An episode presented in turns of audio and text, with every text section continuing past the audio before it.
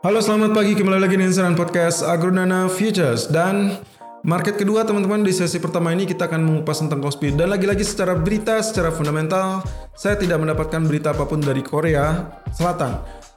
Kurang lebih masih dilanda kekhawatiran sebetulnya dengan apa yang dilakukan oleh Korea Utara kemarin. Semoga itu hanya uji coba balistik saja dan tidak berujung kepada petaka ataupun uh, peperangan ya karena dengan pandemi global kita sudah sangat dipusingkan apalagi kalau misalkan terjadi geopolitik ya, atau ketegangan geopolitik. Well, of course, area yang terjadi untuk Kospi kali ini selamat ternyata 248.70 berhasil ditembus setelah kurang lebih satu pekan terakhir ya.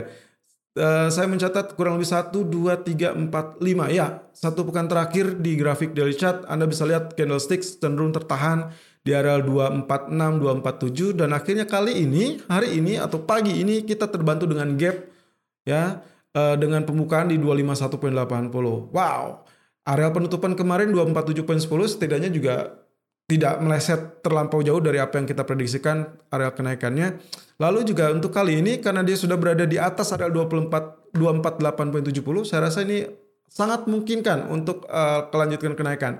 Bahkan bukan mustahil membuka peluang ke, sampai ke area 261. Tapi hati-hati, area resisten yang terdekat itu adalah di area 259. So far area tertinggi masih tercatat di area 256.70. Jadi kita masih punya cukup banyak PR 256.70 tembus baru kita bicara tentang area 261 ya. So uh, ya area support untuk kali ini berada di 251.10 itu adalah area uh, pembukaan tadi 251.80 jadi kalau misalkan tembus lagi 251.10 itu berada di historical price 26 Agustus 2019 ya. Kalau itu tembus berarti kita akan kembali lagi ke titik awal 248.70 tapi Menurut saya 248.70 ini akan menjadi area strong support untuk kali ini karena sebelumnya dia menjadi area strong resisten. So, apa pun yang sebelumnya menjadi strong maka kali ini pun akan menjadi area strong. Kurang lebih seperti itu ya. Karena kemarin menjadi strong resisten, maka kali ini menjadi area strong support. Well, of course untuk kategori uh, H4, kalau misalkan teman-teman lihat di uh, Outlook H4 satu pekan terakhir kita diwarnai dengan first flag dan second flag dan akhirnya Second flag kita berhasil ditembus area resistennya dan kembali lagi saya ucapkan selamat untuk Anda yang berhasil memanfaatkan untuk Kospi terutama apalagi dengan area penembusan yang sekali ini sangat fantastis dan kalau Anda ukur dari second flagnya itu ada target sebetulnya dia targetnya 265.40. Wow, tinggi sekali ya. Tapi saya kasih catatan, target tersebut bukan dalam satu hari tapi kemungkinan dalam beberapa hari. Let's split satu pekan ke depan mungkin ada peluang itu. Asalkan dengan catatan kita berhasil melihat Kospi bertahan di atas area 248 saja. Ya, itu akan menjadi catatan yang paling indah dan kemungkinan target 261, jangankan 265, 261 saja itu sudah cukup baik ya. Berarti 261 ini kita anggap sebagai area 50% dari second flag kita ya.